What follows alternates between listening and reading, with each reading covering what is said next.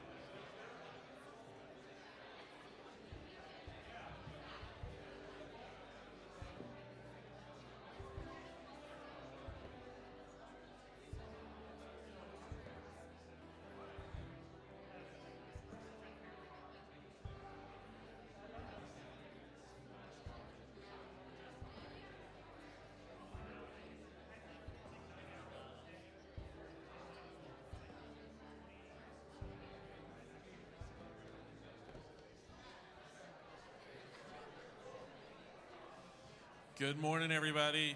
Welcome to Converge. We're glad that you're here on this almost summery day. Nobody's really listening to me. I just talk until people start listening. And then, yeah. How is everybody? Have you had a good week? Is it into summer groove yet? Is anybody taking intensive summer school classes right now to try to get a jump on the? No? Okay. Those used to be, I, I tried to avoid them as much as possible, but I took one of those 40 hours of class in one week kind of things as a summer school class one time. It's not fun. Not fun at all. So I'm glad that you're not in that position. Guys, we're super glad that you're here. Uh, it feels like it's been forever since I've been with you. If in case you're relatively new to Converge or new back to Converge, I'm Dave, and, and I help uh, here in the in the team. We have a bit of a ca- more casual schedule in the summer, as you can see, with us getting started a little bit later than usual. But uh, but we've still got a lot of stuff going on today, and even even this summer. So I'm gonna have Josh come and talk through some announcements. Round of applause for Josh and all that he does. Thank you. Yeah, actually, I, I made the mistake one semester of doing a Calculus 2 intensive while I was working full time. So I would, I would do calculus until noon, and then I would go to work from uh, 3 to midnight. And uh, that was awful. anyway, um, thank you so much for being here today. So glad to see all of you. Summer is a little bit different. It's nice to, to have this like slightly more relaxed, a few less people in the room. I love it when this room is full of people. I also enjoy getting to know people a little bit better when the room's not quite as full. So I, uh, I take advantage of this opportunity. It's so good to see you guys all today. Uh, if you want to keep up with things that are going on around Heritage as a whole, make sure and check out hbclynchburg.com slash hub. That's the Heritage Hub where all of the most important announcements go generally. So uh, if you, like me, often miss the beginning of the service in the other building, that's a great place to catch up on the things that are going on that you may not have been in the room for the announcement for, but maybe that's just me. If you want to keep up with things that are going on with us, make sure and text at HB Converge to 81010. We send you a couple of texts throughout the week to let you know things that are going on. For example, uh, we generally have throughout the week, we have some groups that get together as small groups. So often there will be groups on Tuesday and Thursday at 7 p.m. And then we have another group that's kind of specifically focused on juniors, seniors, and young professionals that meets on Friday morning at 6:30 a.m. Now, that's another thing that changes a little bit throughout the summer. Uh, groups tend to like take a week off every now and then, or I think the the this group is wrapping up in two weeks. This is the last one. So there's one more of these Friday morning groups before they take a couple months off. So a good way to stay in the loop on what's going on with that so that you uh, don't miss out or uh, don't show up to the Velez's house when they don't have anything planned is to text at HB Converge to 81010. On a similar note, if uh, you are gone and miss a couple of messages, or if you're back and uh, aren't haven't been in the loop for this whole series, um, I'd encourage you to check out our podcast. Um, this is the uh, HBC Converge Sunday morning podcast, and actually, I think I've got that. Well, let's try to. This is really professional. There we go. Um, so anyway, if you go to Anchor FM dot, uh, or sorry, Anchor.fm slash HB Converge, this is where the, the messages get posted, and then you can scroll back through and find one you missed. Or if you heard something in here that, uh, that really struck you and you want to listen to it again, this is a great place to check that out also at Anchor FM slash HB Converge or with the, uh, the QR code on the screen here. Well, on the screen. There we go, on the screen here. Um, so, we're going to be hearing from uh, Pastor Mike Crump today, continuing in the Come and See series that we've been working through the stories of the life of Christ uh, through the book of John. Um, so I don't, most of you should know uh, Pastor Mike, but if you're not, there, there we go. There's the Come and See uh, logo. Um, but if you're not familiar, he is the pastor of communications here at Heritage Baptist Church. So I'm sure you've all interacted with uh, Pastor Mike at some point, but if you haven't, if you've ever watched any of the videos from uh, Heritage or any of the social media stuff, the voice on that is almost always uh, Pastor Mike. So I'm going to go ahead and turn things over to him today. I'm going to pray for us to get rolling here, and then I'll hand things over to Mike. Dear God, thank you so much for this opportunity for us to be together today and uh, be together in your word and learn more about you. Um, Lord, I just pray that you'd remove all the distractions and all the hecticness of life um, that could uh, creep into our thoughts today and keep us from hearing what you've got for us.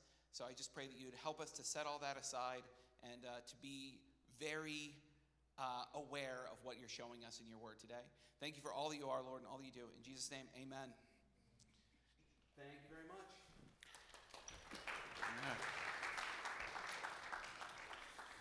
Well, it is a joy to be with you guys today.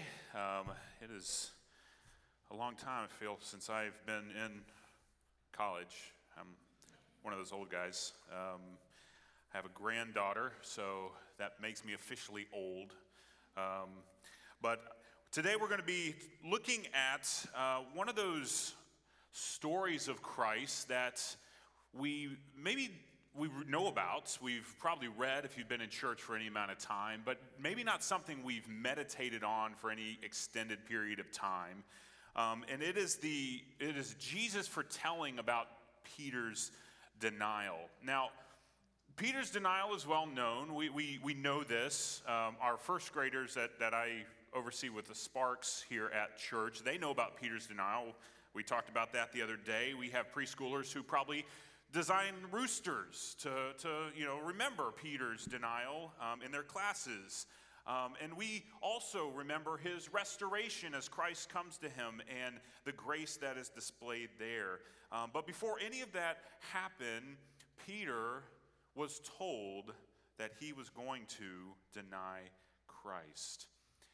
And something happens in this, and, and we're going to be looking at this in three distinct accounts. Yes, in the book of John and John 13, but we're also going to be looking at Luke 22 and Matthew 26 as well, and considering what we can learn from these three passages, and specifically these instances where Jesus is speaking to Peter about something that is going to drastically impact his life. Because Jesus is not simply stating information for Peter to know that, yes, Peter, you will deny me, but the context and the truth that Jesus displays around this reality of Peter's denial is for us to grab hold of, to understand, and hopefully will help us as we walk out this Christian life. Before we jump in, I would like to pray once again, just because I am thoroughly dependent on the Lord in this. It's been a little while since I have taught adults. Usually I'm teaching little children, um, and uh, hopefully you guys listen a little better than them. So let's, uh, let's pray. Father, we do thank you for your graciousness that we can be here today, for your love for us, that you have given us your word, that we can understand who you are. We thank you that God, we can read about this interaction that was no doubt painful for Peter, and no doubt even painful for you as you had to share a hard, hard truth. But God, I pray that you would help us to glean even the hardest of truth that we may be made more into the image of Christ today. And so we submit this time to you in Christ's name. Amen. Now, before we jump into the actual text, I want us to kind of jump into Peter's mind a little bit and grapple with the context of where he is and the disciples are. Now, you've been walking through the life of Jesus in your studies here, so some of this will be review, but the words that Jesus is going to be sharing with Peter are not told in a vacuum. They're not just coming out of nowhere. This is a roller coaster of emotions that have been happening upon Peter and upon the disciples. You see, the, the, Messiah that they were longing for, that they were looking for, they saw as someone who would come and establish a kingdom.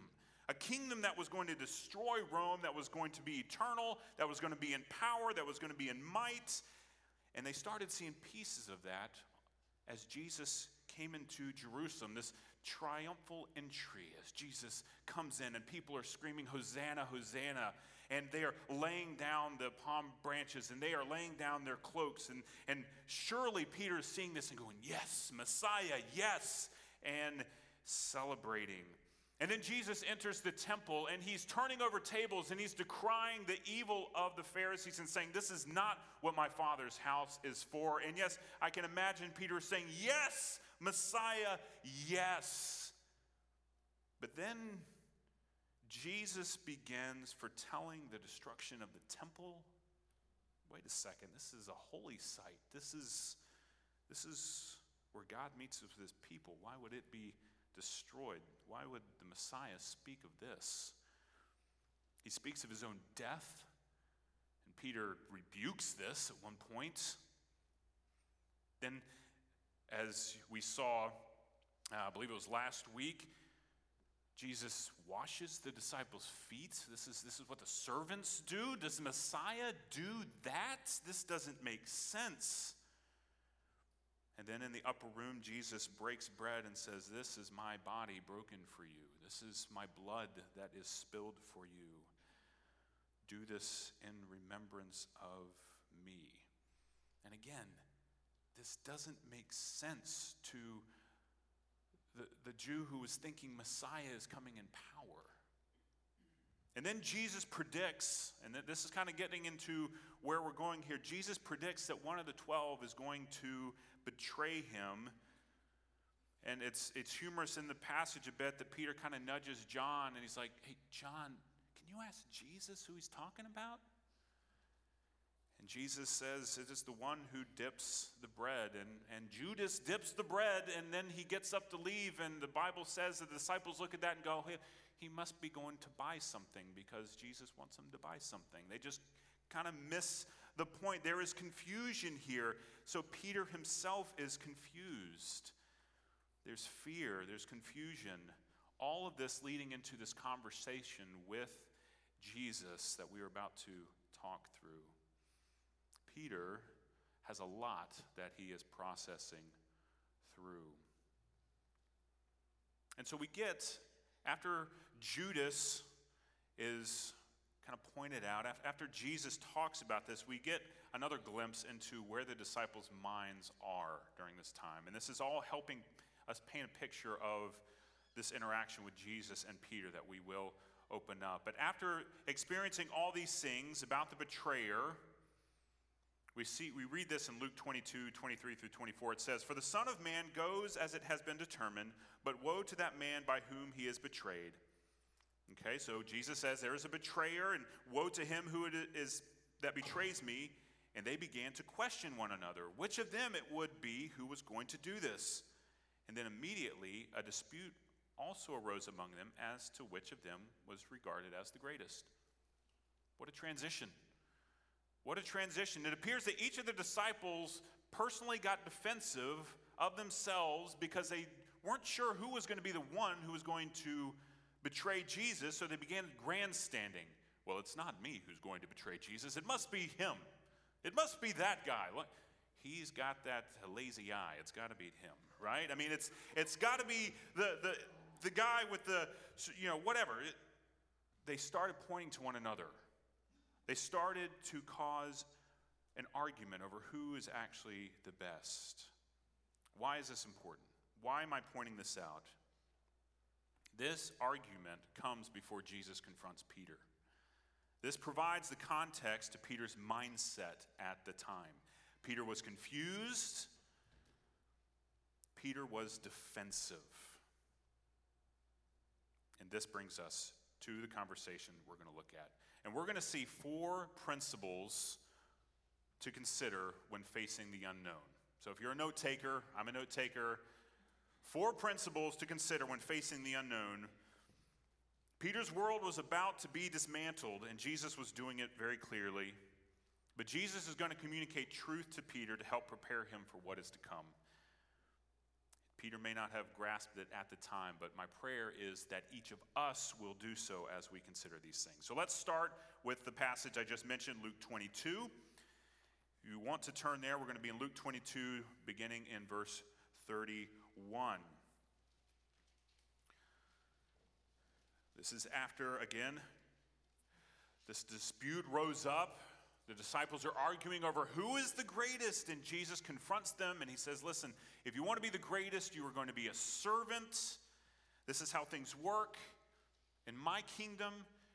And then he assures them, he says, Hey, but I want you to know that you are going to sit with me at my table. You are going to take in my kingdom. You are actually going to serve on thrones and you're going to judge the tribes of Israel. So all this is in your future. And then he turns to Peter and he says this Simon, Simon, behold, Satan demanded to have you that he might sift you like wheat. But I have prayed for you that your faith may not fail. And when you have turned again, strengthen your brothers. Peter said to him, Lord, I am ready to go with you both to prison and to death. Jesus said, I tell you, Peter, the rooster will not crow this day until you deny three times that you know me. What is Jesus communicating here? And th- these are the questions we're going to be asking as we go through each one of these passages. What is Jesus communicating in this instance that we see? Well, first, Jesus is communicating that Satan wants to tempt Peter. He's, he's communicating that there is a spiritual reality that Peter is not aware of. He's also telling him that there is another spiritual reality, and that is that Jesus has prayed for him, that Jesus has interceded on his behalf. And then he tells them this beautiful promise when you have turned again. This is important because this is the promised occurrence. This is the Messiah speaking. He says, When you have turned again. This is a promised thing that will happen. When you have turned again, he says, Strengthen your brothers. So Jesus is trying to broaden Peter's understanding, broaden his understanding to a spiritual reality that is occurring that Satan is wanting to sift him like wheat, but that Jesus is standing in the gap, desiring that he may be strengthened so that he can turn back and strengthen his brothers. This is a greater thing that Jesus is wanting to do. There's a spiritual reality, spiritual warfare. I want to intercede on your behalf. I have interceded, interceded on your behalf. Strengthen your brothers when you return. How does Peter respond? I'm ready to go with you, Jesus. Personal confidence to prison and to death. Physical reality. Peter missed the spiritual point. Jesus, I will do it here on earth. I got you. He missed the spiritual reality in that moment. His personal confidence was in a physical reality, bypassing, missing completely, not understanding in that moment the spiritual dynamic. And so, therefore, Jesus foretells I tell you, Peter, the rooster will not crow this day until you deny me three times. Peter does not respond to the warning about Satan and immediately cry out to Jesus asking for greater strength or longing for help in overcoming or even seeking clarity on what this is going to look like, but immediately responds in boasting about his plan to suffer along with Jesus. It's as if the spiritual realities that Jesus speaks of had no consequence to Peter. And this brings me to my first the first principle. Don't discount the spiritual realities of your situation. Do not discount the spiritual realities of your situation. How many times a day, this is a legitimate question, how many times a day do you stop to think about the spiritual realm? And I'm not talking about demon lords you're slaying in Elden Ring. I'm talking about real demonic spiritual realms or angelic realms or the realms in which our Father reigns on high, how many times throughout the day do you stop and consider that that is very much a reality as much or more so than the reality in which we are sitting in now. I'll be honest, I don't do it nearly as much as I should. Because this tangible stuff, this wonderful coffee that was in the bag, it's, it's, it's here. It's available. I can see it. I can taste it. But consider, consider how being regularly conscious of spiritual realities would change how we interact with daily life. Consider if we are constantly present or understanding God's omnipotence, His omnipresence, how that would bring about a fear of the Lord, that He is aware when that temptation strikes, that He is aware and He is seeing all, and His eyes are scanning to and fro for righteousness. But yet, our God is also omnipresent in those times of need when we are weak. His strength is sufficient. What kind of change would there be if we understood the influence of our sin nature and the demonic influence that is around us on a regular basis and we're aware of it like Peter? That these things are true and real and they have influence, and yet Christ's power is over them. This would give context to the temptations we face. This would help us in fighting those things. This would help us in seeing past the physical so that we may take hold of what is greater.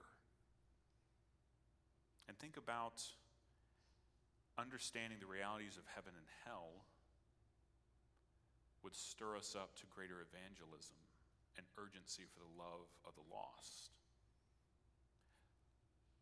Often, our urgency is the physical, and so we don't think about the eternal. And so we aren't stirred up to urgency. So don't discount the spiritual realities of your situation. Don't discount the spiritual realities in general. For in understanding them, there is great strength and joy, and also just preparedness for moving forward in life. And the good news for Peter, the good news for us, is that Jesus intercedes. And this is something we can take heart in. Likewise, the Holy Spirit intercedes for us. Romans 8 26. Likewise, the Spirit helps us in our weakness. For we do not know what to pray as we ought, but the Spirit Himself intercedes for us with groanings too deep for words. So, as Jesus says, hey, Peter, you're going to be tempted, but I've been praying for you Romans 8:26.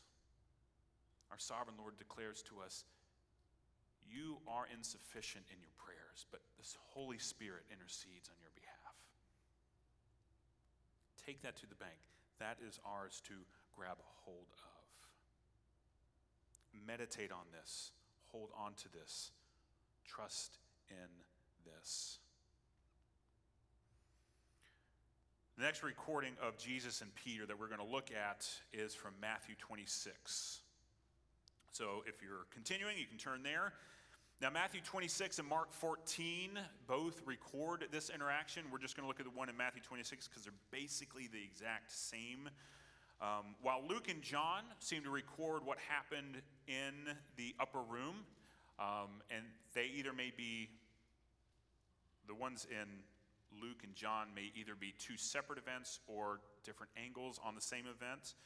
Um, this one here in Matthew is actually one that occurs on the Mount of Olives. So after they leave, they go to the Mount of Olives, and this is where this one takes place. So Matthew 26, verse 30 to 35. And when they had sung a hymn, they went out to the Mount of Olives. Then Jesus said to them, You will all fall away because of me this night. For it is written, I will strike the shepherd, and the sheep of the flock will be scattered. But after I am raised up, I will go before you to Galilee. Peter answered him, Though they all fall away because of you, I never fall away. Jesus said to him, Truly, I tell you this very night, Before the rooster crows, you will deny me three times. Peter said to him, Even if I must die with you, I will not deny you. And all the disciples said the same. So, what is Jesus communicating in this instance? Well, Jesus is saying to the disciples, You will all fall away. This is a promised occurrence. It's, it's, it's a negative one, but it is a promised occurrence. This is going to happen. You are going to fall away. And indeed, this happens. They scatter as soon as persecution comes. What he also does is he has a call to authority here. Now, Jesus himself is authority. He is Messiah. He is the Son of God. But he says, the scriptures foretell this. So he says, not only do I say this, but the scriptures speak of this. And then he has a promised occurrence saying that I will be raised up. So, a promise of his resurrection, not only that, but I will go before you to Galilee. So, a promise of reunion there in Galilee. So, Jesus, you're going to fall. Scriptures say this is going to be true. I will be raised up and I will see you in Galilee. How does Peter respond? Though they all fall away, he throws them under the bus immediately. I shall never fall. You know, it's just, I can just, just see it. Um, though they all fall away, Jesus, I got your back. I will never do it. Personal confidence. Once again, Peter. And how does Jesus respond? Truly, seriously, Peter. Seriously. That truly is just him. It's probably an exasperation.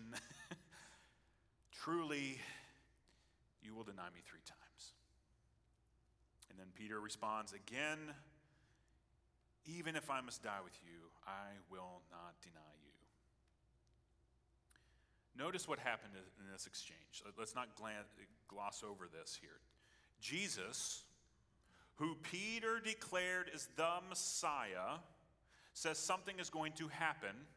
He then says the scriptures that are inspired of the Lord were securing this. They foretold this was going to happen. Yet, Peter says, I say it will not. That's bold. That is bold. Peter, in essence, is saying, Jesus God man, Messiah, you and God are wrong. Now, how many times have we probably said that in our lives? Or not in bold statements, God, you're wrong, but maybe in some of the ways that we respond to the things that the Lord has declared or said or brought us into.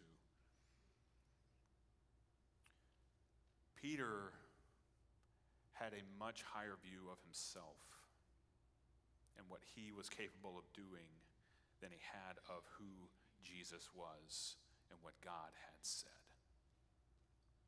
And this brings me to the second principle don't discount your ability to fall. Don't discount your ability to fall. And another question for you why do we dismiss the words of Jesus so easily? And, and don't, don't, give me, don't give me church answers. I want you to th- and think about this and maybe write it down and, and meditate on this later. But why do we dismiss the words of Jesus or the scriptures so easily? We are so good at justifying our sin. Let's just be honest. We are. Peter, no doubt, was justified in his mind for rejecting the very words of Christ in this moment. He loved Jesus. He did not want to see him suffer and die. He also didn't want to be alone. He also didn't want to see the world that had been established that Peter was now a part of, his ecosystem, his monetary income that not wasn't a lot, but it was some, his support group, the guy who held it all together. He didn't want to see that gone.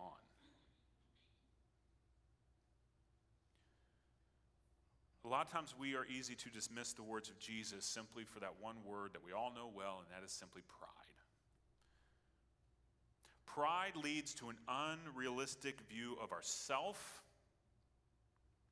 Therefore, we discount God and we inflate ourselves. I am not weak. I am more powerful than I, I think.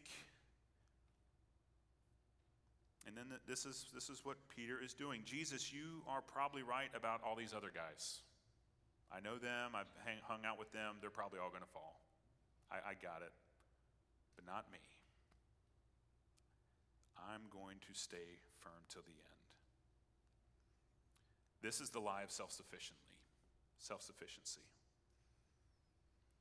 But compare this to 2 Corinthians 3 4 through 6. Such is the confidence that we have through Christ towards God. Not that we are sufficient in ourselves to claim anything is coming from us, but our sufficiency is from God, who has made us sufficient to be ministers of a new covenant, not of the letter, but of the Spirit. For the letter kills, but the Spirit gives life. Get that. Not that we are sufficient in ourselves to claim anything is coming from ourselves, but our sufficiency is from Peter had fallen into the trap. My sufficiency, my power is here. And so he heard the words of Jesus and he said, That can't be true. Because I know me and I will not fall. But Jesus knew Peter's weakness. He knew his denial was coming and he prayed for Peter. And Peter fell. He doesn't respond with contrition here at these words. Instead, he acts in pride. Finally, let's move into our last passage. This is John 13. The last interaction we'll look at. John 13, 31 through 38. This is another one that occurs in the upper room um, I wanted to end here because I know you guys have been walking through John, and this one um, I think is just a great one to, to end on for us. Um, again, Judas has been called out as the betrayer. There's still some confusion in the upper room. Um, the disciples are, are, kind of in this sphere of, of confusion. Um, and then Jesus speaks after Judas leaves. He says, When he had gone out, Jesus said, Now is the Son of Man glorified, and God is glorified in him. If God is glorified in him, God will also glorify him in himself and glorify him at once. Little children, yet a little while I am with you. You will seek me. And just as I said to the Jews, so now I say to you, where I am going, you cannot come. A new commandment I give to you, that you love one another, just as I have loved you, and you also are to love one another. By this, all people will know that you are my disciples if you have love for one another. Simon Peter said to him, Lord, where are you going? Jesus answered him, Where I am going, you cannot follow me now, but you will follow me afterward. Peter said to him, Lord, why can I not follow you now? I will lay down my life for you. Jesus answered, Will you lay down your life for me? Truly, truly, I say to you, the rooster will not crow till you have denied me three times. All right, what is Jesus communicating here? Jesus is communicating first that now is the time of his glorification. Now is the time of a new spiritual reality. Now is the time of what we know in Philippians 2 9, that there God has highly exalted him and bestowed on him the name that is above every name. This is what is upon Jesus at this time. His exaltation through the cross and resurrection is coming, the ascension is coming. All of this is on the way. The new spiritual reality is coming. Christ's glorification also brings with it physical absence through his ascension. This is the effects of the new spiritual reality. Then Jesus also gives a new commandment love one another as I have loved you. This instruction is due to that new reality. Jesus is going to be absent, so he's saying, hey, listen, love one another. I'm going to be gone, so I need you to love one another, so others may look upon you and the love you have one another and know the Father. And Peter hears what Jesus says, and he gets stuck on that middle one the effects of the new reality. How does he respond? Jesus, where are you going? This is an understandable question. In my mind, Peter's probably thinking about tracking Jesus. And just knowing Peter, he's like, all right, I got to know where he's going. There's got to be a way to get there.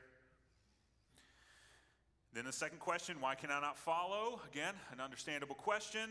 I think he's probably thinking, okay, what are the limiting factors? How do I overcome them so that I can find a way to follow Jesus? Again, Peter's Peter's going to do everything in his power to bypass what Jesus is trying to say.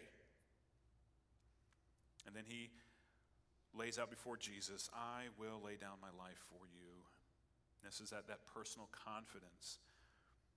But I, I, I don't think this is necessarily just out of pure arrogance. I think Peter is coming here out of an expression of love. And the reason I say that is because of that, those preceding questions. Peter desperately wants to follow after Jesus.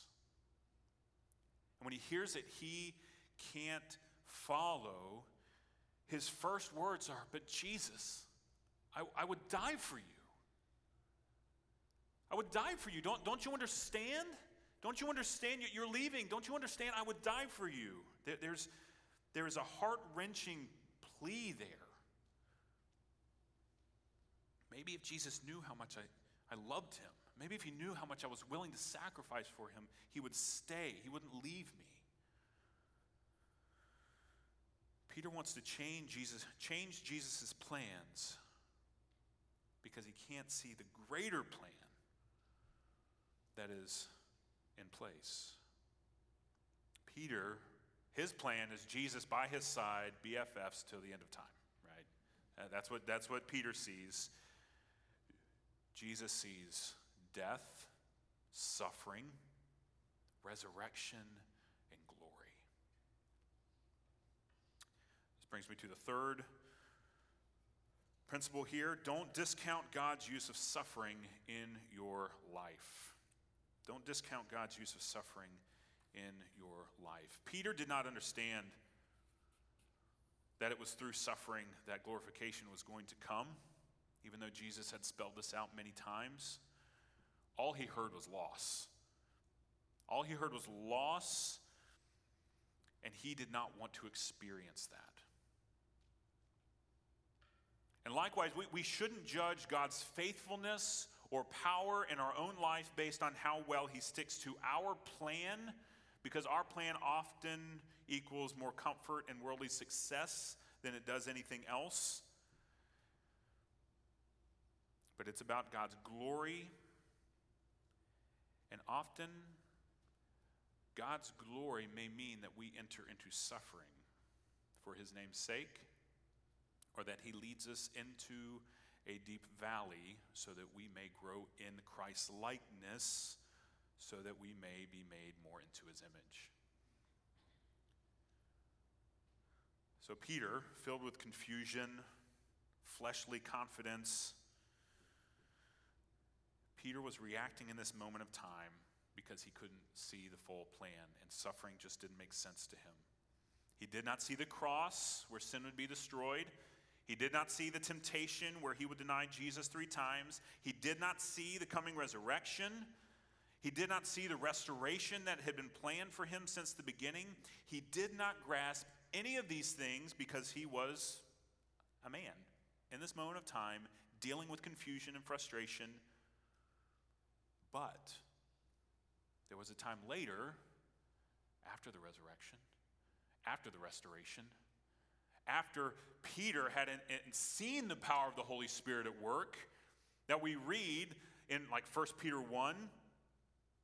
He says, Therefore, prepare, preparing your minds for action and being sober minded, set your hope fully on the grace that will be brought to you at the revelation of Jesus Christ.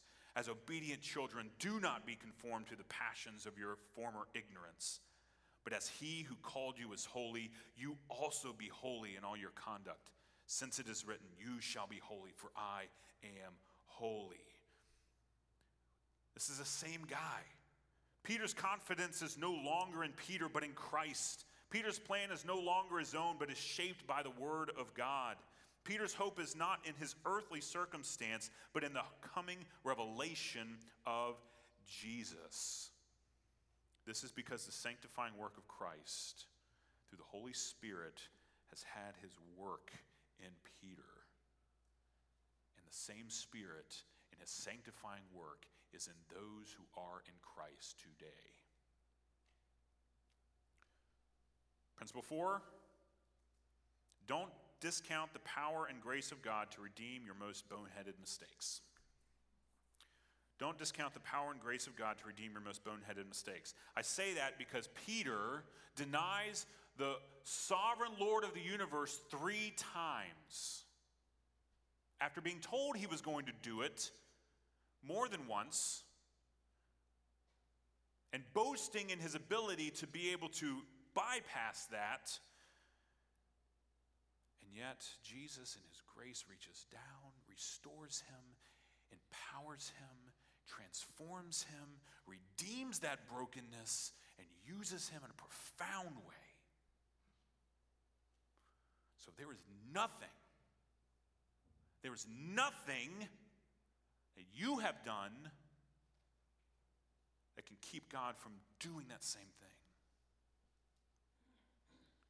When you fail, go to Christ, He restores. When your Christian friend fails, remind them of Christ, He restores. When your unbelieving friend fails, take them to Christ, He restores.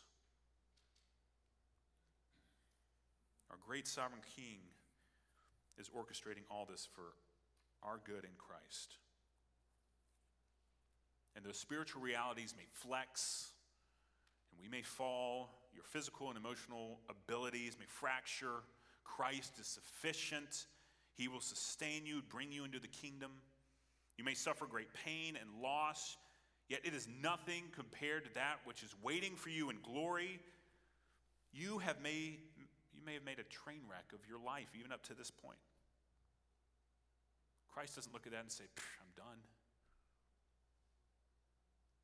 He reaches down into the mess. I mean, look where Peter was. Jesus predicted that. The scriptures, your, your mess ups were not in the Old Testament. Let me just say that. Peter's were. Like, he was going to fall. He did. He was restored. And Christ redeemed that for his name's sake. Find your security on the rock that is Christ. There's one thing you take away from all of this. Find your security on the rock that is Christ because you can't be trusted.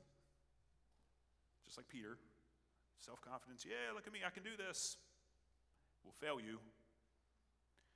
But God is your strength and your portion forever. And He is eternal, He is the rock of ages, and He will lead you into glory. So, may you be encouraged that even though, as we look at Peter, and as you look at what he has done and the failures of, of what, he, what has occurred in his life here. We look at that Jesus was basically calling him out and he never got it. It was all part of Christ's plan of redemption, Christ's plan of restoration, Christ's plan to take what is broken and to transform it into something that can transform the world. And that's not something to take lightly. That's something to seriously consider as happening even in this room. Let's pray. Father, we thank you. We thank you for this story. The story of a man who is filled with his own self confidence,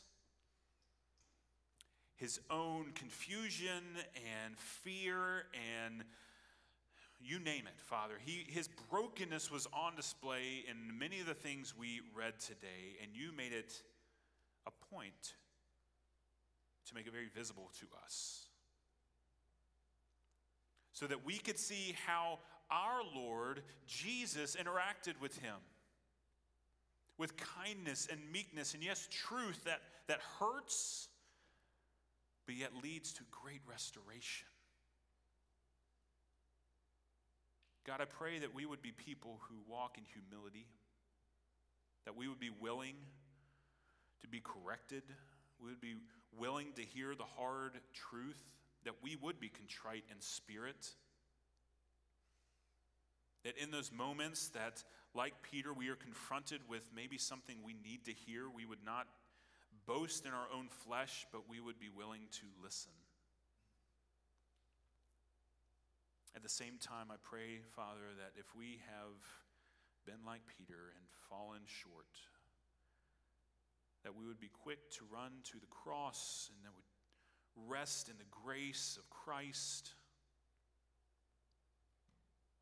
and find great hope in the spiritual reality that we are hidden with Christ in God in the heavenly places, and that cannot change. For we are secured in the everlasting arms of the King of the universe. So, Lord, we thank you. We thank you for this time together pray that you would help us to be reminded of these things as we walk this out this week. We pray this in Jesus' name. Amen. All right. Thank you so much.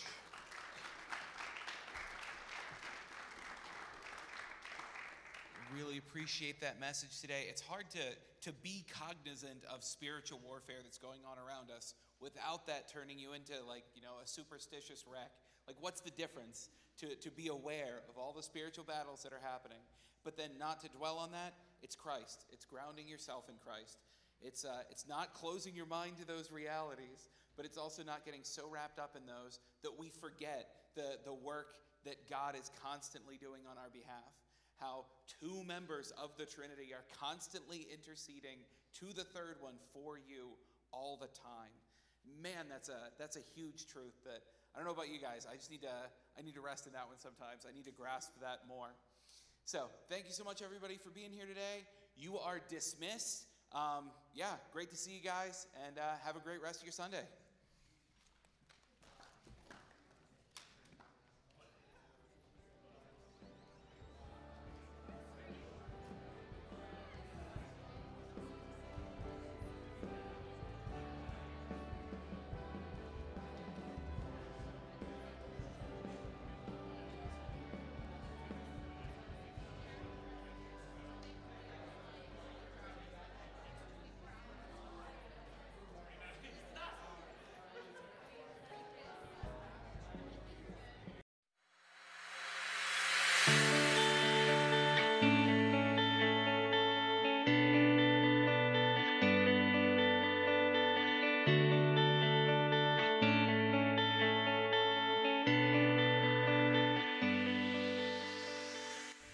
Thank you for listening to the podcast.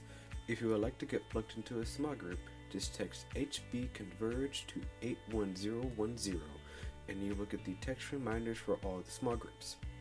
If you have any questions, just respond to one of those text reminders and it will go to our leadership team and they'll be able to respond to you directly.